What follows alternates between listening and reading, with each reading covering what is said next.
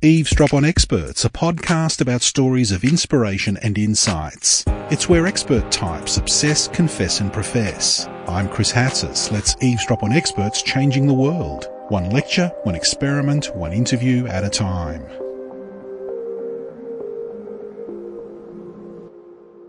When was the last time you picked up a newspaper? Do you even read the newspaper anymore? Maybe you get your news on Facebook now or in bite-sized portions on Twitter. If that's the case, how do you know what you're getting is an honest and balanced report? More importantly, without a strong and aggressive press, can democracy survive? And if investigative reporting can't hold the powerful accountable, then who can? These are just some of the concerns Walter V. Robinson has about the current state of journalism. Walter is editor at large at the Boston Globe, but perhaps best known as the leader of the Spotlight investigative team who reported on the mass cover up of clerical child sexual abuse in the Catholic Church. This fame is partly thanks to Michael Keaton's portrayal of him in the Academy Award winning film of the same name. In a span of four decades at the Boston Globe, Walter has reported from 48 states and 34 countries, covered four presidential elections, two presidencies, and one and a half wars. The Spotlight team he led won the 2003 Pulitzer Prize for public service for exposing that cover-up of clerical sexual abuse of children. Walter V. Robinson was recently in Melbourne to deliver the 2018 A.N. Smith Lecture in Journalism at the University of Melbourne, titled From the Catholic Church to President Trump Investigative Reporting versus the Excesses of Power. Walter took some time to sit down with our reporter Louise Bennett to discuss his work and the worrying state of journalism and democracy. I'd love you to tell me who are you and what do you do? Well, that's a, a good question for which there's never an easy answer. I, I have several hats. None of them actually fit correctly. Uh, I, I am the editor at large at the Boston Globe. And uh, ever since I was given that moniker four years ago, I've wondered what does it mean? It, it's does it mean the editor thought I was larger than I used to be? I don't know. But uh, I'm, I guess I'm kind of in an emeritus position at at the newspaper where I do a little bit of this and a little bit of that. I talk talk to editors uh, and reporters about their stories. Sometimes I'm helpful, uh, but most of what I do now is uh, instead of doing journalism, I talk about it. And I've for the last decade, I've pretty much been teaching investigative reporting uh, both in Boston, uh, to students, and I teach it by having them do it. Uh, and I now do that in the winter, thank God, in Arizona uh, at the Cronkite School at Arizona State University. Um, so you're not up to your neck in snow during I'm not up to my neck in snow, thank God. Uh, and because of that particular bolt of lightning that, that hit us on the Spotlight team, you know, which is, I'm referring to the film that was made uh, about our work, I, I do a fair amount of public speaking about uh, reporting and journalism, which is why I'm here in Melbourne. The Spotlight film is a real phenomenon because it, it won Oscars and it was about your work at the Boston Globe leading the Spotlight investigation. How did that come about?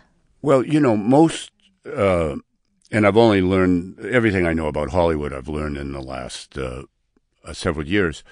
Um, it came about because um, two young producers in LA um, heard about our investigation.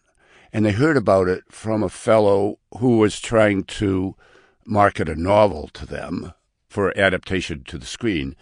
And they weren't quite interested in that. So he said, Well, you know, I did a case study for the Columbia Graduate School of Journalism about how the Boston Globe Spotlight team uncovered the sexual abuse of children by so many priests.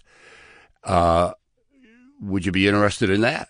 And they read that case study, uh, which you could actually get online if you go to Columbia University and Google Columbia University Journalism and Spotlight. You can read it. And they looked at that and somehow they thought that the boring, tedious, constipating work of reporting would make for a motion picture. And they came to Boston and we were, to put it mildly, skeptical. Uh, but they finally bought our rights, six of us, for I think the cost of about a cup of coffee. Uh, and then we expected never to hear from them again because, you know, most of the time when people do that, the movie never gets made. And a, a couple of years later, all of a sudden, uh, they got funding to have the script developed uh, by a very good screenwriter, Josh Singer, and a director, Tom McCarthy. And those two fellows spent two years uh, interviewing us ad nauseam, ad infinitum, and uh, they came up with a script uh, which took five months of our work and uh, distilled it down to two hours and eight minutes, which is the only way you could make it exciting. And at that point, they had a script, I guess a good script, uh, but in order to make a film, you need a cast and you need money. And you usually actually get them in the order of money and then cast. And they had neither. So they sent, uh, they sent the script to um, Mark Ruffalo, and he liked it, and he sent it to Michael Keaton, who's a friend of his, and they'd never worked on a film together and wanted to, and Michael somehow liked the part of playing me, and then Michael sent it to Rachel McAdams, and she loved it. And so within the space of about a weekend, uh, they had three A-list actors who wanted to do this film. And then uh, miraculously, the $20 million to make the film appeared. They found the money. Uh, and 20 million is that's pocket change in Hollywood. That's this is so an indie. This is an independent film, uh, relatively small budget, and the film got made. And we, I think we thought, well, it'll be a good film, and it'll be in some art house cinema somewhere for a week, and then it'll go to video. And lo and behold, it, as you know, won uh, the Oscar for Bo- Best Picture and Best uh, Original Screenplay. That's a pretty great story. So all the stars aligned. All and and it really, you know, as I I think uh, I think of it now as that we were sort of struck by lightning, and turns out it felt pretty good. Uh, and um, and the film was really, I think, uh, at the time it came out, was uh, particularly for journalists, or as you call them here, journos. Uh, it, it was co- a very uplifting moment for at a very bad time in the business, mm, which is not to say there've been any good times in the last twelve or fifteen years, but it was a really kind of a good reminder uh, of the importance of uh, in-depth reporting or investigative reporting and and w- what that can do to right wrongs in society. So let's talk a bit about that because the movie is wonderful and very famous now. But the work that is behind it was this incredible investigation that you did into institutional child sex abuse from the Catholic Church in Boston. And you're talking about journalism and you're going around the world talking about journalism and the importance of investigative journalism. Do you think journalists really make a difference? You know, if I didn't believe that, I would have wasted an entire lifetime. Uh, I think every day journalists make a difference pretty much everywhere. Do they still make a difference? How has it changed over time? Well, they still make a difference because whatever real truth we put in front, in front of people uh, makes it possible in a democracy for people to make wise choices. Uh, and at the local level, it's pretty simple. Good reporting helps people understand their community, uh, pick safe schools, uh, know where to live, know uh, that they can vote with some confidence because they're better informed. And those are the kinds of stories that we do every day at every newspaper. And it's not investigative reporting, although I would argue that investigative reporting is a kind of a misnomer. There are good reporters and there are not so good reporters. And um, nowadays, all good reporters really are investigative reporters because there are so many tools at our disposal. So that makes a difference. And then uh, on top of that, if we have the resources and are willing to make the commitment, we can go even deeper and hold powerful people and institutions accountable. Uh, that we can expose injustices, that we can uh, hold the feet of government agencies to the fire to make sure they do what we pay so much taxes to have them do. Uh, so without that, democracy can't work. Without good journalism, you can't have good democracy anywhere. Now, that's a very interesting point you make about holding people's feet to the fire, because politically and news organisations often use the word balance. I'd be really interested to hear what the word balance means to you and democracy. Well, if by balance, if you mean, and I hope you mean, that when we approach a story, we uh, do our very best every time to give people a balanced view on any issue we write about, which is to say, both sides uh, on any dispute get a full and fair airing, whether it's television, radio, or, or newspaper. Uh, one thing I think we've all come to realize, certainly in the U.S. in the last 18 months, is that balance, uh, uh, to achieve proper balance, we have a further responsibility that when we're telling both sides of the story, to make sure that if one side is not telling the truth, that we call that too to the public's attention. And that's what I would call real balance. And it's a little bit more controversial, obviously, right now in the U.S., but it's it's extraordinarily important that that kind of balance be reflected in our news coverage. Do you think that balance has been used as a word to excuse other sins? Well, I think sometimes uh, in ways that even we don't realize when we cover issues, uh, we achieve what we think is balance in that we give both sides equal weight.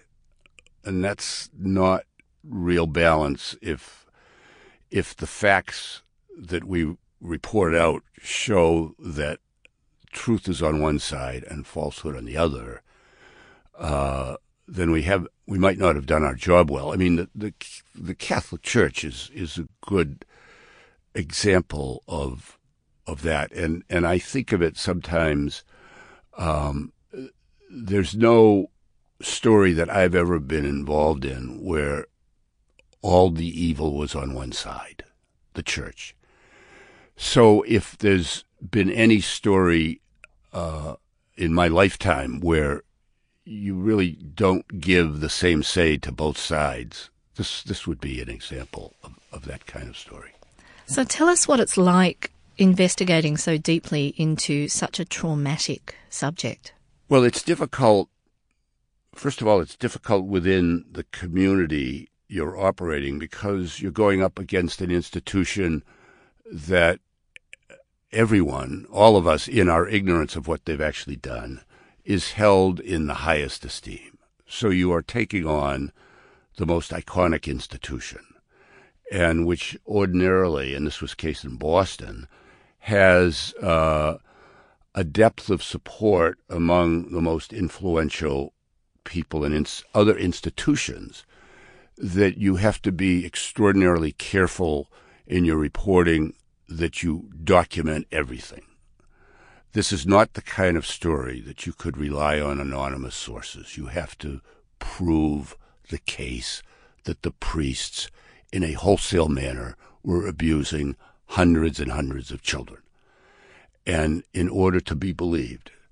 So that was one major challenge. The other, and it is it is a continuing challenge for journalists everywhere, is dealing with the thousands of people who have come forward who were victims or survivors, as they call themselves, of, of this kind of abuse, and who, in most or many cases, whose lives have been shattered and upended. I mean, the rates of uh, substance abuse, suicide, mental health problems, relationship issues among people who, as children, suffered from from from this these heinous acts is is astronomically high, and and and talking with or to uh, people in this population is very difficult. Uh, it's the kind of interview that you're generally not prepared as a journalist to do, and it's also something that takes a toll on the journalists themselves.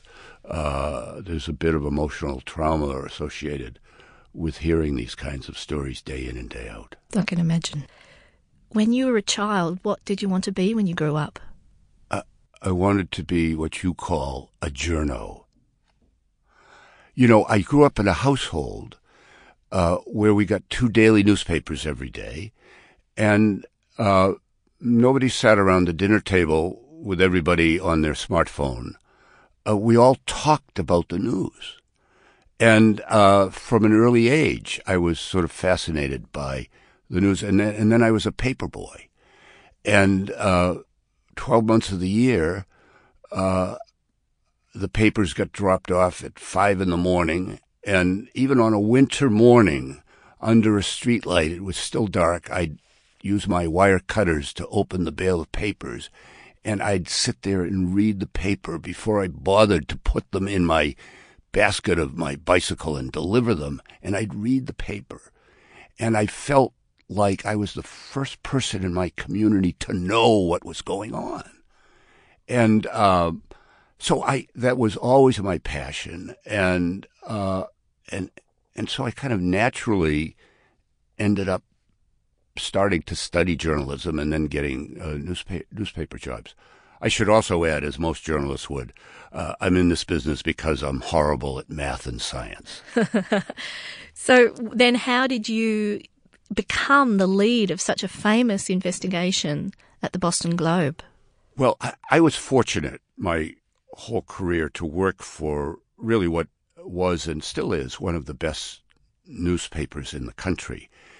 And um, I, early on, um, I, I figured out the best way to get ahead. You know, when you're a young reporter, you get assigned to do the small stories that run inside the paper that people don't remember. And I said, well, I could do these my whole career, or I could take this small assignment and dig a little deeper and find out maybe there's a better story there. And that was always my modus operandi. And all of a sudden, those small stories that I was doing ended up on the Metro front and then on the front page, and they started giving me bigger stories. So that's how I kind of figured out how to get ahead. But in doing that, I, I, I developed, like a lot of reporters, a sense that whatever is in front of you, whatever is handed to you by a government agency, uh, is not the whole story. And our job is to just dig deeper, ask more questions, and find the documents and nobody ever called me an investigative reporter. That's just sort of what we should do, right? You were a reporter. I was a reporter. And then I became an editor after years of reporting, most of it, a lot of it in Washington and, and, uh, and abroad. Uh, and I became an editor. And then subsequent to that, I was asked to run this investigative team. And, uh, in, in the year, uh, 2000. So I took over the Spotlight team and, and uh, within a year, we got a new editor at the paper, Marty Baron. And his first day, he asked us to look into the case of one priest, one priest. And we were so frightened of the new boss that we decided we better call everybody who knows anything about this subject And we did that. And by taking that approach, we quickly discovered that there were lots of priests, and the church had covered it up, had hidden them.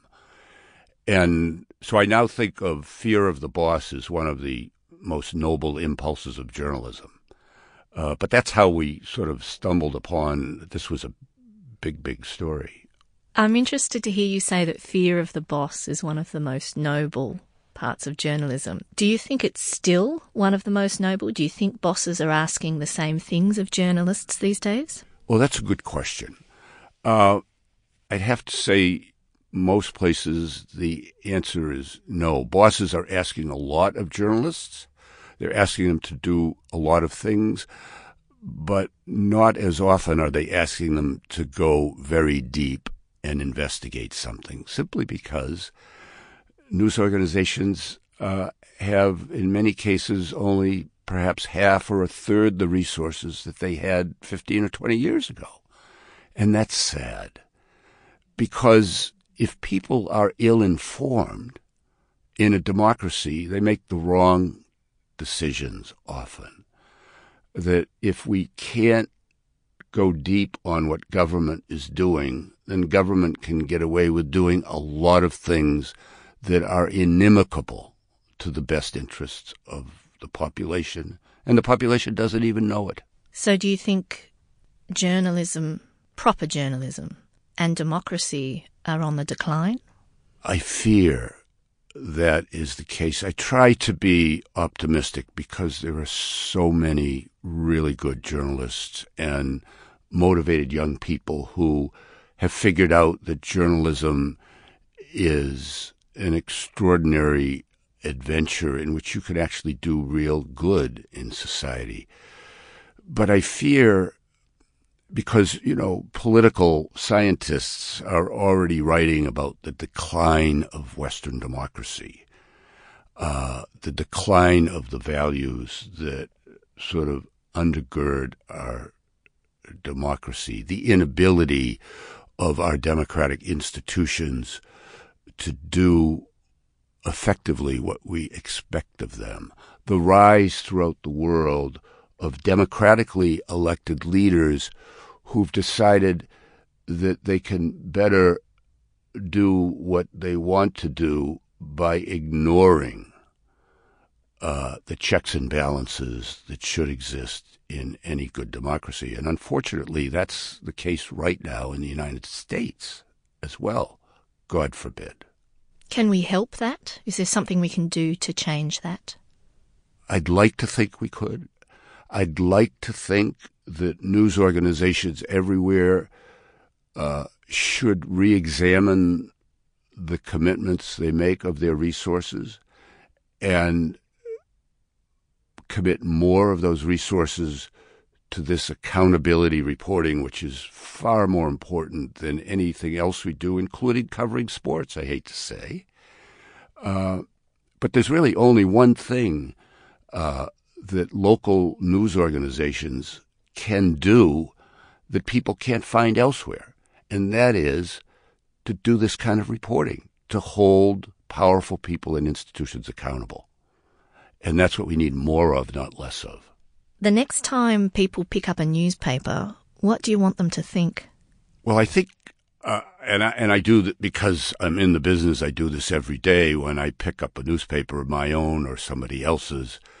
I look at the front page and the choices that editors make, and I read those stories with an eye toward the question is this the most important thing that I should know that day?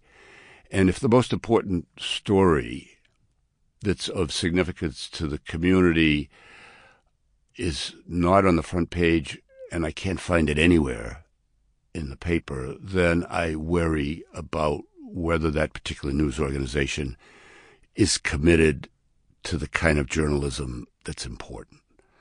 And I'd call your attention to any number of well known newspapers nowadays where what you find very often uh, highlighted most prominently are fluffy stories about celebrities that you're likely to forget 10 minutes later.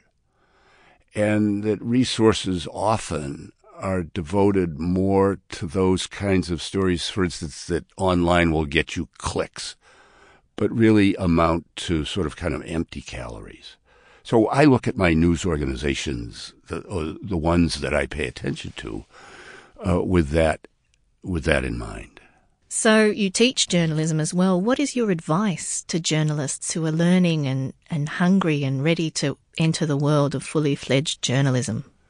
Well, my uh, my my advice includes telling them to get out of their own element, because most journalists come from middle class to affluent backgrounds, which makes it very very difficult for us to do reporting on those who need our help the most, people who are run over by society, people who are victimized. The other thing I tell reporters, young reporters, is do not ever take no for an answer.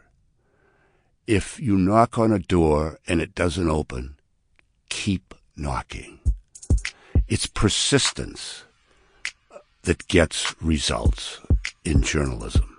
Thanks to Walter V. Robinson, editor at large at the Boston Globe. And thanks to our reporter Louise Bennett. Special thanks to Andrew Dodd and the Centre for Advancing Journalism at the University of Melbourne. Eavesdrop on Experts, Stories of Inspiration and Insights was made possible by the University of Melbourne. This episode was recorded on June 1, 2018. You'll find a full transcript on the Pursuit website. Audio engineering by Arch Cuthbertson. Co-production, Dr. Andi Horvath and Silvi Vann-Wall. Eavesdrop on Experts is licensed under Creative Commons copyright 2018, the University of Melbourne. If you enjoyed this podcast, drop us a review on iTunes and check out the rest of the Eavesdrop episodes in our archive. I'm Chris Hatzis, producer and editor. Join us again next time for another Eavesdrop on Experts.